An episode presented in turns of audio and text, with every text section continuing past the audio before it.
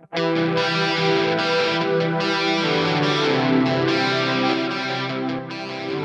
back to the Fourth Way podcast. We are continuing our series on consequentialism with a look at the lesser of two evils justification. In the last episode, we concluded that Christian the Christian's call is faithful holiness and an adherence to the means that God prescribes, God's holy will. Obedience is better than sacrifice. Faithfulness, not effectiveness that episode is, is perhaps the most crucial in understanding my overall case. Because if you don't agree with what God has called us to, then you're probably going to disagree with um, with how then we are to live. So in the last episode, we set up a positive case for Christian faithfulness. In this episode, I'm going to kind of do the opposite. I'm going to tear down consequentialism as expressed in the lesser of two evils ethic. So the lesser of two evils you're probably familiar with um, because we use the phrase fairly frequently, right? Well, I guess it's the lesser of two evils, and that ethic is is at its heart consequentialist because it says that you know if I have to pick an evil, I'm going to side with the evil that isn't as evil as the other one, or I'm going to side with the evil the other way that you can put it is I'm going to side with the evil that does more good. More good, less harm. So, this ethic says that when we are faced with a scenario in which only undesirable outcomes are available, the moral means we must choose is the one which brings about the least amount of evil. If you think back to our MASH conundrum, that was that example, where some people would say smothering that baby to save the 50 lives was better than allowing 51 people to die. Or in our last presidential election, I heard it all the time, where people would say, "Hey, look, Hillary or um, or Trump, you know, it. I don't like either choice, but I'm going to go with the lesser of two evils, so I'm going to vote for Trump." It's okay to embrace something that that one identifies as evil, if it brings about a greater good. So in in the elections, for instance, right? Um, if Hillary is evil and Trump is evil, or if the Democrats and Republicans are both evil, then um, you're essentially saying that if you vote for one of them, it is worth it to embrace an evil so that the other evil doesn't get in.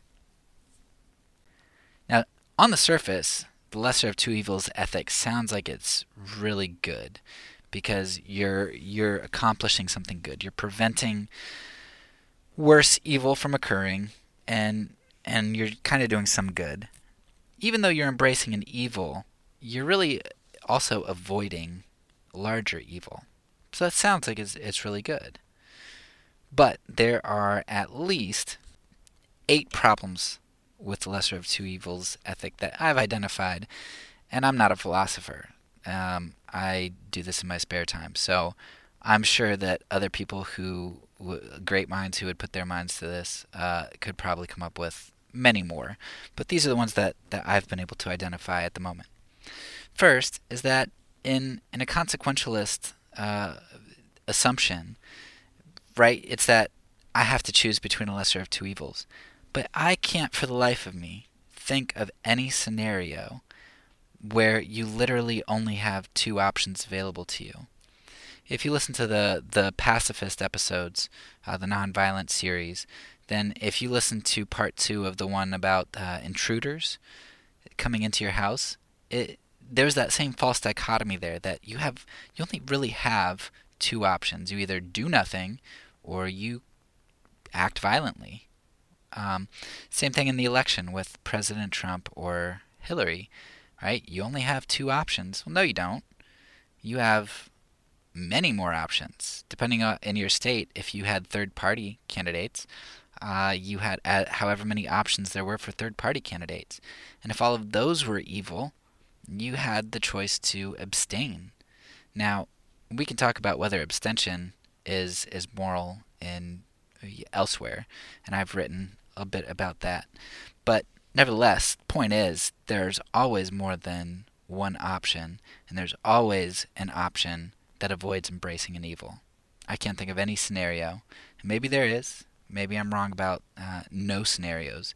But even if I am, the point is that almost every single scenario is going to have uh, another option. And I'm pretty sure every scenario has another option. So, consequentialism relies on creating this false dichotomy, which it does in pacifism, it does in voting. It just, that's how it works. That's how it maintains its power. It has to make you think you don't have a choice.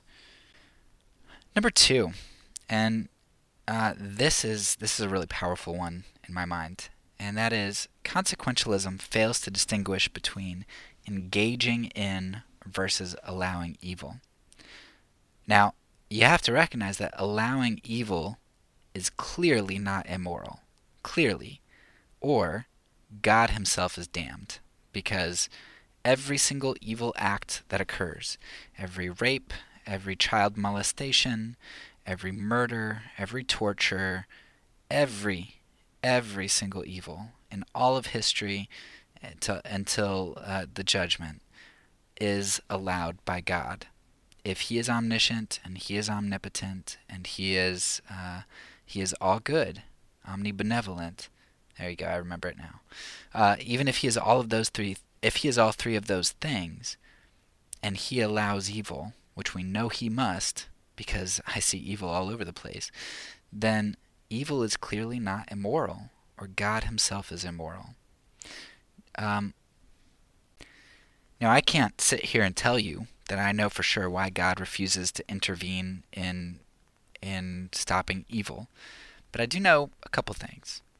I know first that He will bring about good through everything. For as hard as that is for me to imagine, I know that God works things together for good, and God uh, is just. Um, and if I believe those things, and if those things are true, then there God is gonna God is gonna make it right. It's gonna be just. However that is, I don't understand, but God's got that. And a- another thing that I know is that God will not do evil to bring about good. If God is omnibenevolent, if God is uh, cannot do wrong, then He will not do evil to accomplish those things. So He allows evil to occur, but God Himself does not participate in it. So if we trust God's sovereignty and justice and, and, all of his attributes, and we believe in his holiness, and that God is refusing to engage in evil, why do we promote the lesser of, of two evils ethic, which declares our need to control outcomes by throwing off the holiness that God calls us to? Like, that just doesn't make sense. If we know that allowing evil uh, is something that God does and taking on evil is something God will not do, why do we insist on the opposite that we have to take on evil in order to not allow an evil to happen now? Why can't we say, God, I refuse to compromise. I will maintain my holiness, even though I know that that might, for a time, allow evil to occur? Uh, why can't we do that? Because we don't trust God, and we think it's our job to control things and to bring about the outcome. So the lesser of two evils ethic is going to lie to us, and it's going to tell us that if we don't vote for the lesser of two evils, then we are responsible for the greater evil that ensues. And fine, it can tell you that. But if it does, know that you're also buying into an ethic that damns God. And that's a little bit problematic if you're a Christian. My third issue with the lesser of two evils ethic is that it makes morality subjective or relative. Morality is no longer a static decree, but kind of a, a shifting value set or opinion. You know, in, in elections, Republicans, uh, conservative Christians are going to define the greatest good as things like upholding traditional marriage or stopping abortion. Democrats are going to define the greatest good as helping the poor or combating injustice, uh, indiscrimination, or combating discrimination, and taking care of the earth. So they both feel like they're doing the greater good and the lesser evil, even though the Republican Party uh, takes on some things that I think are problematic for Christians, like its view on refugees and, and immigrants, or the way that it, it panders to the wealthy and uh, creates more disparity between classes. And for the Democrats, I mean, abortion is is by far the the biggest thing. I think that's just a huge problem for Christians. So, uh, but everybody thinks that they're doing the greatest good because they get to define what what the value set is, what things. Um, they all know that they're compromising on some things, but it's okay because they, you know, as long as the scale is weighty enough on the goods, we can overlook the evils of each party or individual. You know, Christians on each side are willing to sacrifice some morality and prop up some evil for the greater good that their party or candidate seeks. And who's right if they're all wrong, if they're all engaging in, in some clear evil? If they've all compromised with, with some sort of evil, yet label their position as good, like who who are we to believe? What's the value set if if uh, it's all compromised? Now, if as a liberal Christian I can say that yeah, abortion is just evil. But you know what? To uh, to get less discrimination and to fix some of these race things, um, and there are a lot of things I don't like that the Republicans do uh, with wealth. Yeah, I need to kind of go with abortion here. I don't like it, but I'll take it because it gets me it gets me enough of the other good things that I want. You know, both sides do it, and I just think that's that's problematic because we turn morality into this this value set and deciding how much evil we're willing to take on and willing to be okay with and promote. And that's relativism. Fourth problem I have with the lesser of two evils ethic is that it creates a moral distinction between the sacred and the secular. Now, I'm going to make a bold statement here. People who adhere to the lesser of two evils ethic, who think that that's a legitimate ethic, they know intuitively that their position is wrong. And I think I can prove that. So, martyrdom is something expected for Christians if they they're faced with it. We know that if somebody is faced with torture and death or denying Christ, for a Christian, the right answer is to not deny Christ, even if even if that torture and death is done to their families. The right answer is to not deny Christ. We can empathize with people who deny Christ. We can not know what we ourselves are going to do. Uh, but we know that the moral thing to do, the right thing to do, is not deny Christ. And that's going to be true even if they do bad things to your family, even if nobody witnesses it. If somebody comes into my house, I'm all by myself, and they're going to torture and kill me um, and, and my family, and nobody else is around to know that it happened, to know why we died, and no good can come from it that I can perceive because nobody's going to know the story. Or if, like in Romania with Richard, Richard Wurmbrand, um, however you say his name, his family was, was left in great need because he was in jail for a long time. Um, now, what good does that what what good does that do them? the right answer, no matter what, no matter what use it is, I, what use I perceive it to be, the right answer is to profess Christ and not deny Him. So we're, we're supposed to be willing to sacrifice our lives pointlessly for Christ as martyrs, but we don't view the maintaining of faithful holiness in the political sphere as a sacrifice we're called to make as a testimony to our true Lord. So we think that it's good to sacrifice our lives for Christ, even if there's no good that comes from it, right? We will not compromise on our faithfulness, on our testimony. Yet, for some reason, in just about anything else, we view that compromise as sometimes necessary to do good, right? That compromising our lives. So we don't compromise our our uh, what we say with our mouth. We're not willing to do that, but we're willing to do it with our actions. And that seems problematic to me.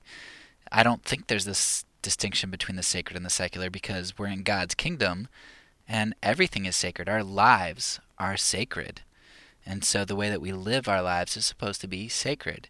There's not a distinction between um, being faithful in martyrdom and being faithful in whatever else God calls us to, whether that's uh, loving our neighbor, hiding Jews against the Nazis at the risk of our own lives, or any number of other things, right? There, there is not a distinction between professing Christ with our mouth and professing Him with our lives.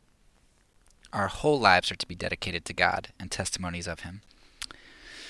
Fifth problem I have with the lesser of two evils ethic is that it undermines God's sovereignty, omniscience, and wisdom. Consequentialism can only act on perceived ends. So when, when basing my morality on the ends, I can never really guarantee the rightness of my action. I am uh, performing an action because I think this is the result it will give me, and I think that that is the best result. So I I basically I, I base my morality on hypotheticals and guesses rather than um, on what I know God's will is for my life and trusting in His sovereignty, omniscience, wisdom, and goodness, God will bring about uh, the the best results um, by wielding me and, and my faithfulness. So, with the election, uh, the last election, I mean, who knows what electing Trump will do? Maybe it will do something awesome. Maybe there will be a revival for however that comes about through his presidency.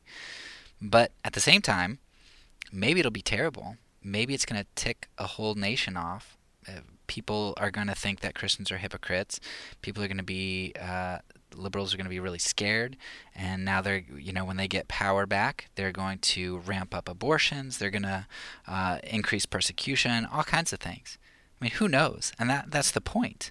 We don't know what our actions are going to do, which is why we don't base our morality.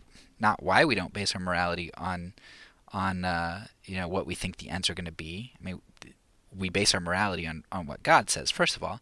But this is just one reason why it's ludicrous to base morality on hypotheticals and guesses, because we don't know.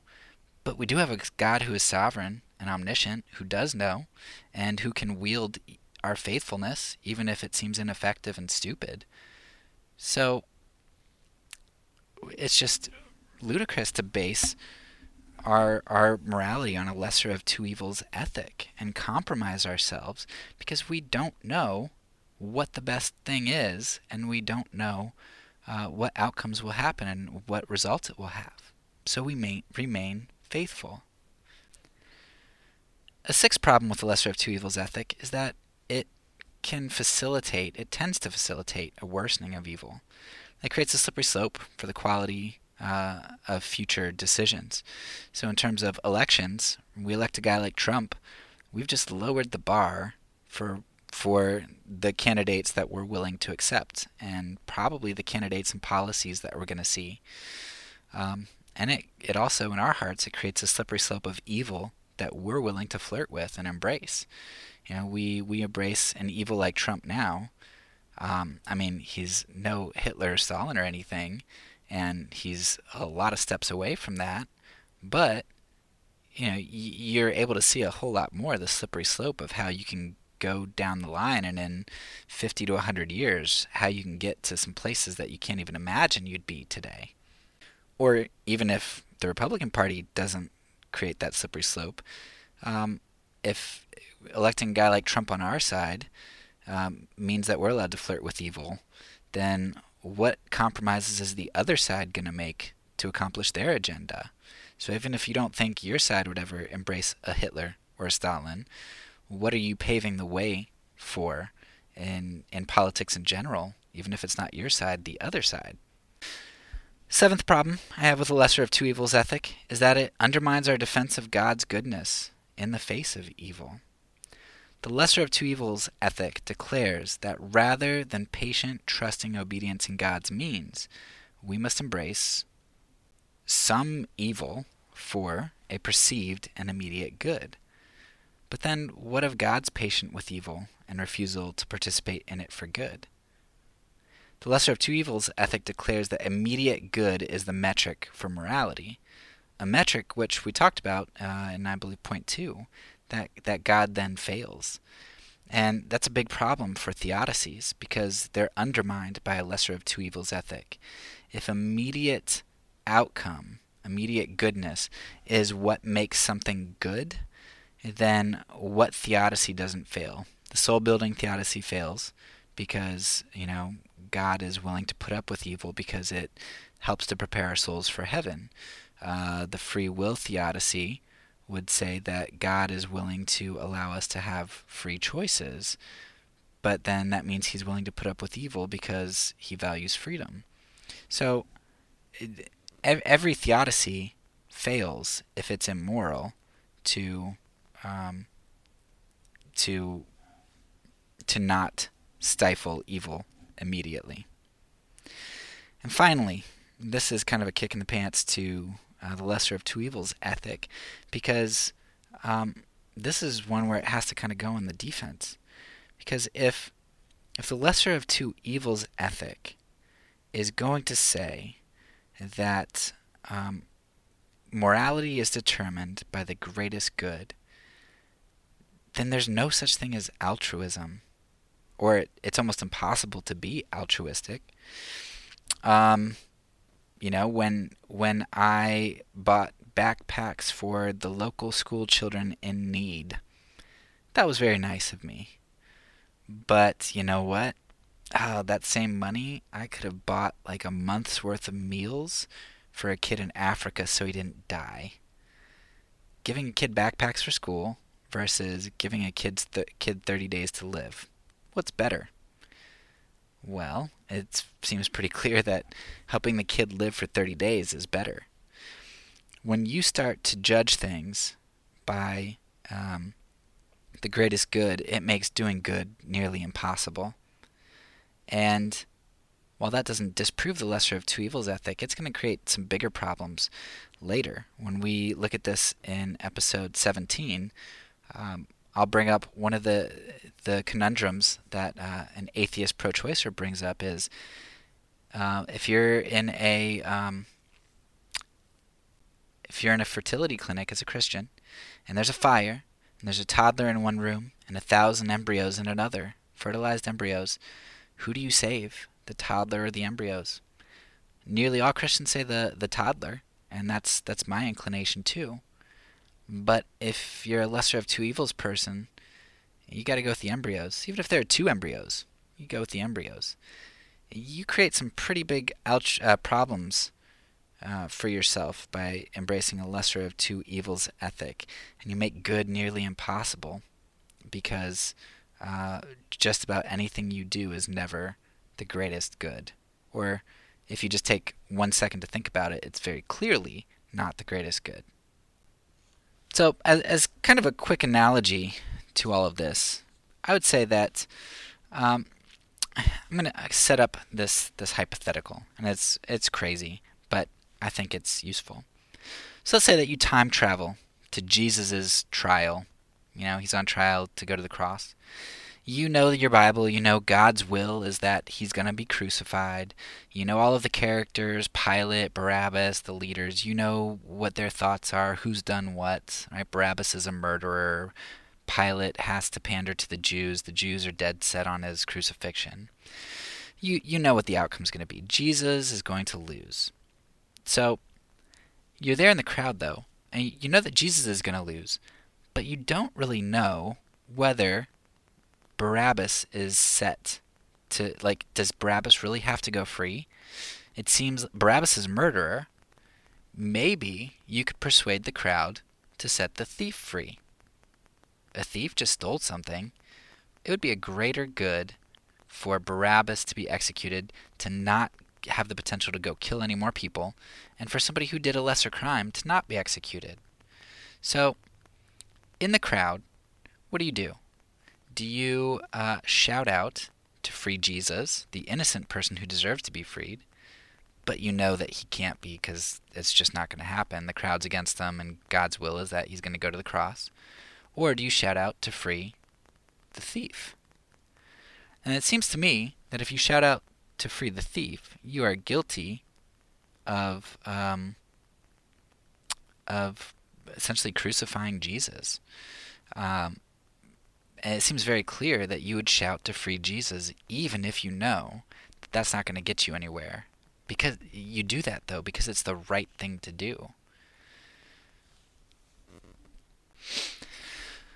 Um, I would. I'll close with just a, a reference to Yoder. I'd, I'd strongly recommend reading uh, some John Howard Yoder on the politics of Jesus, and he he talks a lot about how we seek to control things, and that's really really the first sin, and it, it's our uh, continued sin is just trying to control things and thinking that that's our job and that's what creates morality.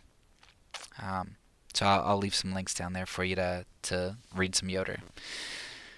But hopefully you can understand now why I have such a problem with the lesser of two evils ethic. It just doesn't work. It breaks down. It doesn't provide us with a coherent Christian ethic. But we Christians, at least Christians in America, man, we love it. It's it's uh, our go-to to make us to help us feel effective um, by embracing evil. But my charge to you is to be faithful. Obedience, not sacrifice. Faithfulness, not effectiveness. That's all for now. So peace, because I'm a pacifist. When I say it, I mean it.